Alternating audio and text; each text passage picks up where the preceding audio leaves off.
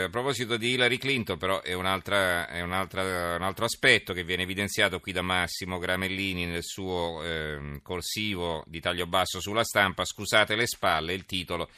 Hillary Clinton entra in una sala di Orlando, in Florida, per un comizio e il pubblico delle prime file si volta di scatto simultaneamente col telefonino sguainato. Non è neppure un atto di noia preventiva e neppure di insubordinazione di massa, ma il bisogno insopprimibile di rimpinguare l'archivio dei soggetti illustri immortallati al proprio fianco. Ho sentito un cantante rimpiangere i bei tempi in cui per strada gli strappavano i vestiti.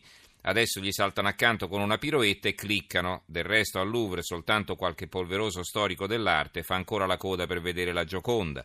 Le persone normali la fanno per scattarsi un selfie con lei e se poi gli chiedi com'era la Geconda rispondono un po' sfocata. Per fortuna la vita ha le sue ironie, di tutti i reporter compulsivi di Orlando che hanno rischiato il torcicollo per entrare nella storia, l'unica ad averla fatta davvero con questa foto simbolo di un'epoca è la donna che invece eh, di puntare l'obiettivo su se stessa lo ha girato sugli altri. C'è da dire che si tratta della fotografia ufficiale di Hillary, altrimenti forse si sarebbe fatta un selfie anche lei. Allora, eh, i eh, pezzi, i titoli, più che altro ci sono i commenti eh, sui 5 Stelle. Il Fatto Quotidiano ha questo titolo. Movimento 5 Stelle, oggi gli iscritti decidono come cambiare il movimento, il non statuto e il regolamento e Grillo si prende più poteri. Scompare ogni riferimento al direttorio, per i dissidenti viene inserita la sospensione perenne. L'accettazione degli iscritti sarà in carico di Davide Casaleggio, ma su incarico del capo politico. I nuovi 5 Stelle, errore, meriti, speranze future, le nostre firme, e quindi Bea, Costamagna, Freccero, Gomez, Perina e Scansi a pagina 7 che si confrontano sui nuovi 5 Stelle. Scrive di loro anche Marco Travaglio nell'editoriale, il titolo è Uno vale quel che vale, eh, insomma parafrasava l'uno vale uno il motto dei 5 Stelle, qualche impressione sulla due giorni eh, di Italia 5 Stelle a Palermo e quindi poi uno a uno, uno ad uno eh, analizza i vari personaggi, cominciando da Grillo, Casaleggio e Gianroberto, Casaleggio Davide, Raggi e così via. Vi leggo solo Grillo, è il padrone del marchio, dunque decide lui quando fare un passo avanti, indietro, di lato, quando è un po' stanchino, quando si è ripreso, quando è portavoce, quando è garante, quando è capo, quando non lo è più, quando lo è di nuovo. Per la democrazia interna c'è ancora molto da fare, ma forse un movimento rissoso come tutti i movimenti, una democrazia completa, non se la può permettere come nessun partito al mondo. L'orchestra è già abbastanza cacofonica, figurarsi se sparisse pure il direttore con la sua bacchetta. L'unità ha un fondo dello psichiatra Luigi Cancrini, 5 Stelle l'intolleranza al potere, il titolo. Ho seguito in televisione le scene in diretta da Palermo dove i grillini hanno duramente contestato giornalisti e fotografi. Spinte, qualche ceffone o insulti più o meno volgari sono volati con una certa facilità nei confronti di chi era lì per guardare, capire e raccontare ad altri quello che hanno visto e capito. Assai più impressionanti dei comportamenti erano però le facce di quelli che li mettevano in opera, perché il pubblico che si agitava e rumoreggiava sotto il palco somigliava più a quello dei ragazzi che si scatenano con l'aiuto magari di un po' di erbe e di alcol, di fronte all'esibizione di una star del rock che a quello dei cittadini che partecipano a un incontro politico. Vi confesso che ho provato un forte sentimento misto di tristezza e preoccupazione. Tristezza perché quello che si sente dietro alla violenza delle critiche rivolte a un sistema sociale e politico ancora troppo corrotto e troppo ingiusto e la rabbia che un tempo veniva convogliata verso obiettivi politici riconoscibili proprio de- dai partiti della sinistra e perché tanti sono nella folla che gremiva domenica alla piazza di Palermo i giovani e i meno giovani che un tempo sarebbero stati felici di dichiararsi compagni. La preoccupazione derivava invece dal fatto che, al di là delle motivazioni addotte dal leader del movimento, la ragione semplice dell'aggressione a chi era lì per lavoro, andava purtroppo cercata nell'entusiasmo regressivo di persone ridotte in stato di trance da una scenografia e da una tipologia di discorsi centrate sul tentativo di sollecitare la rabbia e l'odio contro tutto e contro tutti. E va bene. Allora, vediamo gli altri titoli. Anzi, abbiamo qui un commentino, un corsivo su Italia Oggi, indirettamente legato ai 5 Stelle. Il direttore generale dell'azienda pubblica dei trasporti di Roma ATAC, Mario Rettighieri, aveva disposto con uno dei suoi primi atti di far verificare lo stato di salute di 160 dipendenti dell'azienda, che pur essendo stati assunti come autisti erano poi stati assegnati a lavori sedentari, in pratica dietro una scrivania perché avevano problemi fisici che impedivano loro di mettersi alla guida. Nelle visite ben l'80% dei dipendenti è risultato in perfetta forma ed è quindi tornato a lavorare sui bus. Il quotidiano della capitale Il Messaggero nel dare la notizia ha rilevato che neanche a Lourdes succedono guarigioni del genere. Meno male che questo abuso è stato scoperto, anche se adesso vanno sbugiardati pure i medici che avevano fatto i certificati farlocchi. Ma la faccenda non è finita bene. In barba al programma di moralità, il direttore generale Rettighieri, in servizio da pochi mesi, è stato licenziato dalla sindaca Raggi. Così impara a mettersi dalla parte dei cittadini anziché dei sindacati. Allora, eh, abbiamo altri titoli su altri argomenti.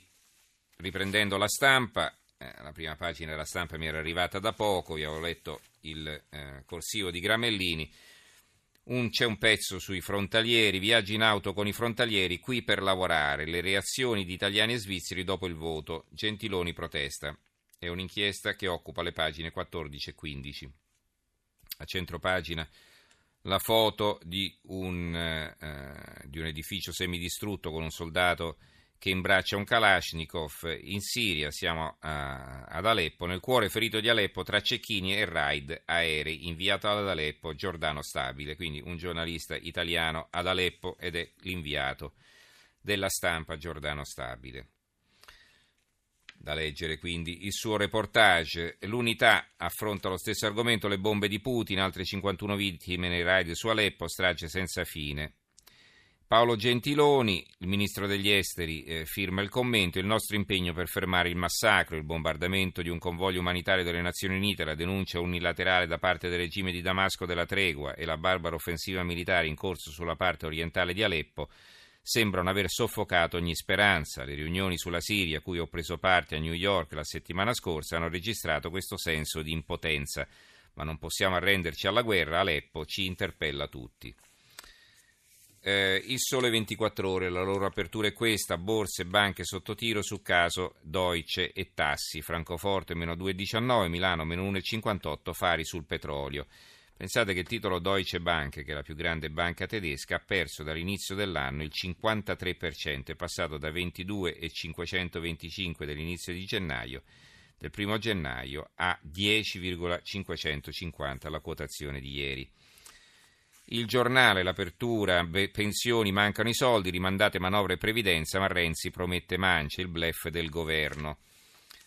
Eh, il, eh, tempo, la nostra lotta al terrorismo, 13 milioni di, turismi, di, turisti fantasma, la loro apertura, quotidianamente in 35.000 non vengono censiti nei bed and breakfast illegali e dei 30 milioni dovuti in tasse di soggiorno a Roma non va nulla. L'apertura del secolo XIX, Renzi rilancia con l'Unione Europea e punta sulle pensioni, contiamo di raddoppiare la quattordicesima alle minime. L'apertura del mattino, la reggia Insicura salta il G7, no del Viminale, i punti deboli, abusivi, inquilini privati e pochi alberghi. Il sindaco di Caserta non si arrende, per il 2017 possiamo risolvere, ma nel dossier del governo c'è già Bari. E sotto un altro caso, eh, altro caso drammatico, video hot, la ragazza non va più a scuola, il dramma della studentessa di Pozzuoli già seguita dagli psicologi. C'è questa mania di filmarsi in atteggiamenti sconvenienti e poi di mandare in giro il filmato salvo poi pentirsene. Va bene. Libero l'Europa dalla purga a Renzi, il Premier non ha rispettato i patti con Bruxelles che adesso si vendica, niente aiutini per la manovra, eppure anche altri paesi sforano le regole dell'Unione Europea perché paghiamo solo noi, è l'ora di far saltare l'eurotavolo. Eh, sugli 80 anni di Silvio, il 29, eh, sono il 29 gli 80 anni di Berlusconi, le 10 domande di Repubblica sono finite in vacca, eh, scrive Filippo Facci, e le 80 parole di Berlusconi entrate nel lessico, la prima di queste vedo Cribbio, ricordate diceva sempre Cribbio, ecco, quindi pa- c'è l'elenco delle parole di Berlusconi entrate nel lessico comune. L'avvenire, priorità al lavoro per ridare eh, fiducia, eh, la verità, l'Inps taglia le pensioni di reversibilità, Calenda battaglia con l'Unione Europea sul giorno e eh, chiudiamo con una notizia più leggera. Mirko da Segonzano alla ribalta del web con Zalone e il bambino eh, malato di SMA eh, sta, eh, gira- sta girando questo suo spot con Checco Zalone, un ragazzo affetto da atrofia muscolare spinale, andatevelo a vedere sul web perché è divertente però fa anche riflettere, questo lo leggiamo sul Trentino quotidiano dell'Alto Adige. Allora, grazie in regia Gianni Grimaldi, al tecnico Antonello Piergentini, in redazione Giorgio Allegretti, Carmelo Lazzaro e Giovanni Sparandeo. Diamo la linea all'Italia che va, condotto da Daniel Della Seta e noi ci risentiamo domani sera. Grazie a tutti e buonanotte.